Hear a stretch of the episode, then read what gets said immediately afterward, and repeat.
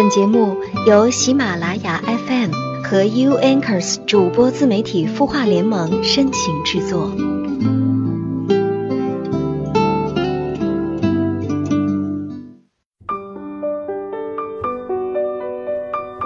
喜欢只是一种最初开始的感觉，喜欢是你很想亲近他，很想了解他，很想知道他是不是单身。所有的喜欢，最后呢，只有一小部分能够成为爱情。不管能否开花结果，喜欢一个人的感觉都是愉快的。你会毫无预兆的喜欢一个人，或者毫无理由的不喜欢一个人，但是。你会一辈子怀念喜欢了某个人的那个瞬间。感谢你听到我，这里是有心事，我是主播付小米。刚过的情人节，有人还沉浸在甜蜜当中，可是有些人呢，却沉浸在了失恋的痛苦中。还是要关注一下微信公众号“晚安好好听”的后台，一位叫做小莹的朋友，她说和男朋友相恋了一年多，最终因为彼此不合适而分手。很痛苦，不知道如何走出来。其实我想告诉你，没有哪段恋情会一帆风顺的。如果现在发现不合适，也比在婚后发现不合适要好得多。所以说，你要清醒一下。还有人呢，会在失恋之后立即进入另一段新的感情当中，让新欢来帮助自己走出旧爱带来的伤害。但是这种方法我不推崇，总觉得自己还没有整理好情绪，就进入到下一段恋情，不免对对方也是一种伤害。每段感情都能带给我们成长，也许经历了这一次，你知道了什么样的人才是你想要的。与其沉浸在痛苦当中，不如让自己忙碌起来，在忙碌当中去不断的提升自己，因为你自己优秀了，你才能够遇到更合适、更优秀的另一个人。所谓“你若盛开，清风自来”。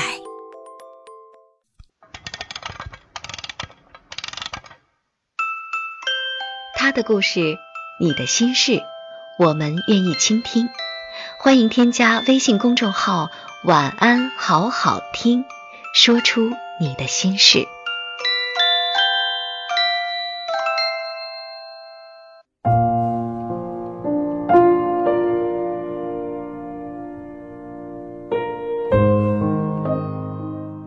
有人说，旅行就是短暂的婚姻生活。他在旅行的时候怎么对待你，那么结婚之后就会怎么对待。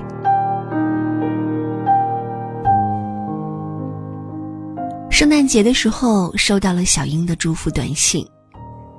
我和她已经好几年没见了，还是以前在房地产公司上班的时候，我们走得比较近，难得一见。于是我们饶有兴致地聊了起来，我顺便问起了他的近况。他说他这几年遇到了几个渣男，对感情心灰意冷，选择了拼事业。如今事业已经混得还不错。可是感情却没有什么进展，年纪不小了，身边的亲戚朋友都在替他着急。他自己倒是遇到了一个男孩，谈了三四个月，那个男孩礼貌客气，相貌一般，对他还不错。他有点感觉又没有感觉，拿不定主意。他说：“你从一个男性的角度出发怎么看？还有我现在应该怎么办？”我问他对男孩是否了解，他说每次见面就是吃饭、逛街、看电影，就仅仅停留在这个层面上，没有什么深层次的了解。我说找个时间和他去旅行吧，不要跟团，就两人自由行，你到时候会有答案的。他对我的话将信将疑，一个劲地问我为什么，我故作神秘，没有再做解释。他虽然满肚子狐疑，但还真的请假和他去旅行了。他回来之后，兴冲冲的告诉我说：“你的办法还真的挺神，我现在知道我要嫁的男人就是他，百分百确定。”虽然我心中大概有数，但还是忍不住打听他们在旅行时发生的故事。他说：“其实也没有发生什么大事，就是看到了很多的一些细节和他更为真实的一面。去哪里，订酒店，整个行程都是男孩安排的，他只确定玩什么、吃什么。无论在哪里，男孩都会紧紧牵着她，担心把她弄丢了。他只要跟着他走就行，和他在一起不用带脑子。”男孩对她真的是非常照顾，在三亚玩水上项目的时候，男孩水上摩托骑得很好，也骑得很快，但是他为了照顾他，特意减速和他保持速度一样的行驶，生怕他受伤或坠水。晚上好多人围着篝火唱歌跳舞，他也喜欢跳舞，男孩竟然毫不畏惧地和他热舞起来，他们玩得很开心，都不知道对方原来可以放这么开。那一刻，她想起了以前的男朋友。当她想跳舞的时候，随便他怎么生拉硬拽，都不会和他一起跳。他们晚上坐车去敦煌的时候，到处都是戈壁滩，满天繁星。虽然已经是晚上，但是他们完全没有累的感觉。一路上说个不停，聊了很多彼此小时候的趣事，逗得对方捧腹大笑。那一刻，他真的很想时光永远定格在那一刻，他会永远怀念那个场景。后来有一次爬山，爬到山顶了，气温接近零度，他冻得嘴唇都发紫了。男孩连忙脱下自己的外套给他披上，男孩自己冻得直打寒战，他要把衣服还给他，他不肯要，说自己不冷，扛得住。即便如此。他下山的时候还是感冒了，深夜发起了高烧。他晚上跑遍了各大药店给他买感冒药，用盆子打热水给他做热敷、测体温、摸额头，这些动作重复了无数遍。他自己虽然困极了，哈欠连天，但还是把他搂进怀里说：“睡吧，明天早上起来感冒就好了。”其实，人的防备和盔甲是在一瞬间轰然倒塌的。当他把感冒药冲好，搅拌到没那么烫之后，端到他面前，嘱咐他慢点喝，别呛着了。他喝着感冒药，突然很想哭。那一刻，他感觉非常温暖和踏实，内心有一个声音无比坚定：眼前的这个男人，这辈子就是他了。不管你曾经被伤害的有多深，总会有一个人的出现，让你原谅之前生活对你所有的刁难。直到那个时候，他才真正明白这句话的意思。通过这次旅行，他们对对方有了新的认识，尤其是发现两人的默契度非常高，价值观也很接近。有的时候，他还没有开口，他就知道他要表达什么。旅行的时候，看什么风景不重要，重要的是和懂你的人一起。这应该就是旅行最重要的意义吧。旅行能够这么好的促成他们，我还真的没有料想到。我只知道有很多情侣都是在旅行中分手的。日语里面有一个词叫做“成田分手”，是说日本很多新婚夫妇蜜月旅行回来。因为旅行闹得不愉快，在成田机场就直接分手了，所以成田机场又叫分手机场。旅行中，两人一起吃住、坐车、赏景，所有的时间和空间都是你们两个人的，你们的嗜好、性格、价值观都会赤裸裸的展现在对方面前。如果不相接近，会起很激烈的排斥。有人爱早睡早起，有人偏偏钟情于晚睡晚起，有人不拘小节，把脏衣服和臭袜子累积好几天才洗，有人偏偏爱干净，当天的衣服不洗就浑身不舒服，有人晚上住宿爱去便宜旅店，只要有张床就行，有人偏偏在意房间是否安全卫生，不干净的床和被子完全睡不着。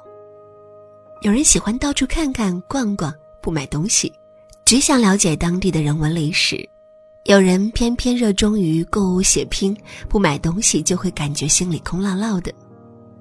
不仅如此，当你们一人坚持要看另外一人所认为坑爹景点的时候，当一人带了很多行李，另外一人不想分担的时候，当你们带的钱花的差不多，两人花钱观念有冲突的时候。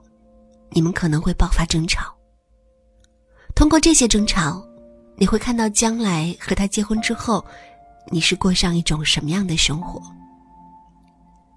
当你们旅行开销过大，他不断抱怨你花钱大手大脚的时候，你大概应该知道，结婚之后你花钱如果没有让他满意，他会如何抱怨。当你们劳累一天回到酒店。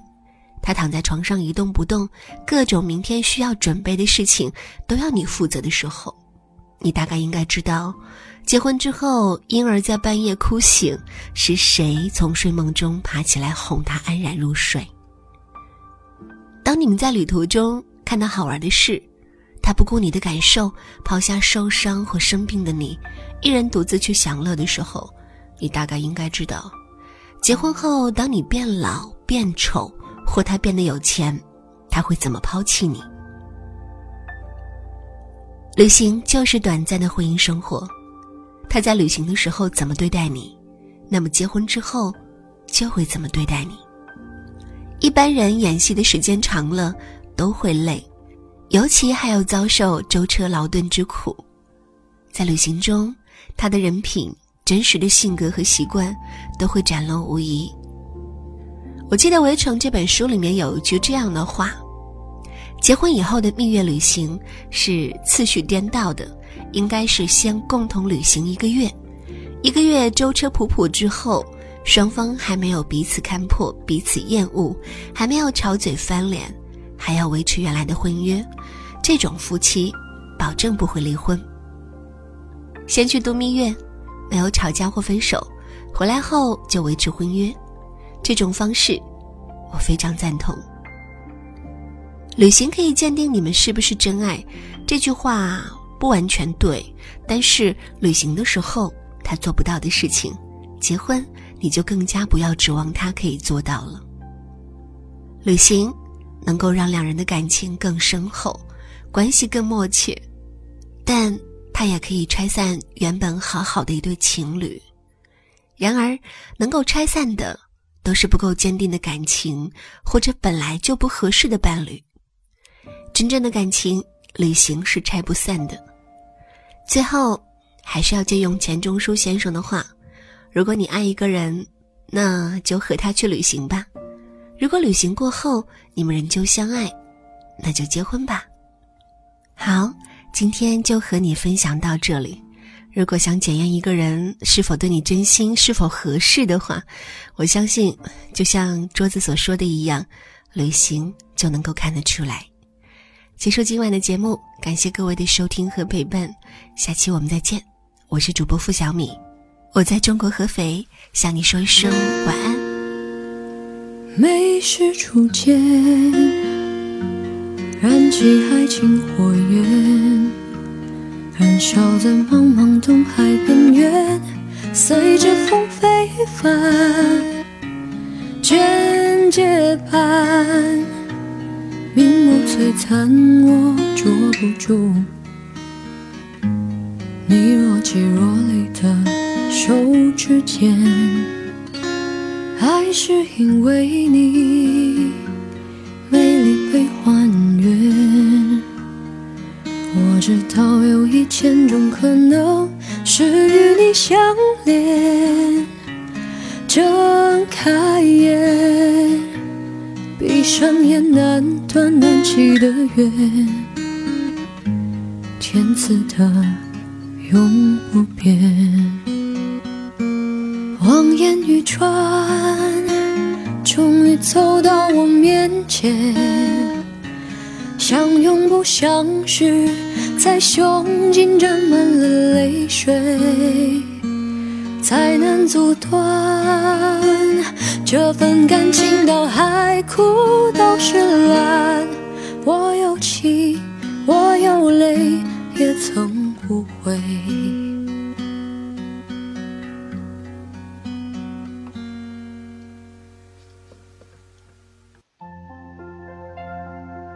你会失眠吗？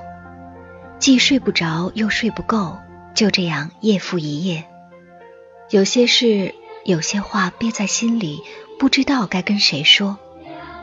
每天晚上九点，如果你有心事，我们愿意倾听。我们是 U Anchors 主播自媒体孵化联盟，祝你晚安，好梦。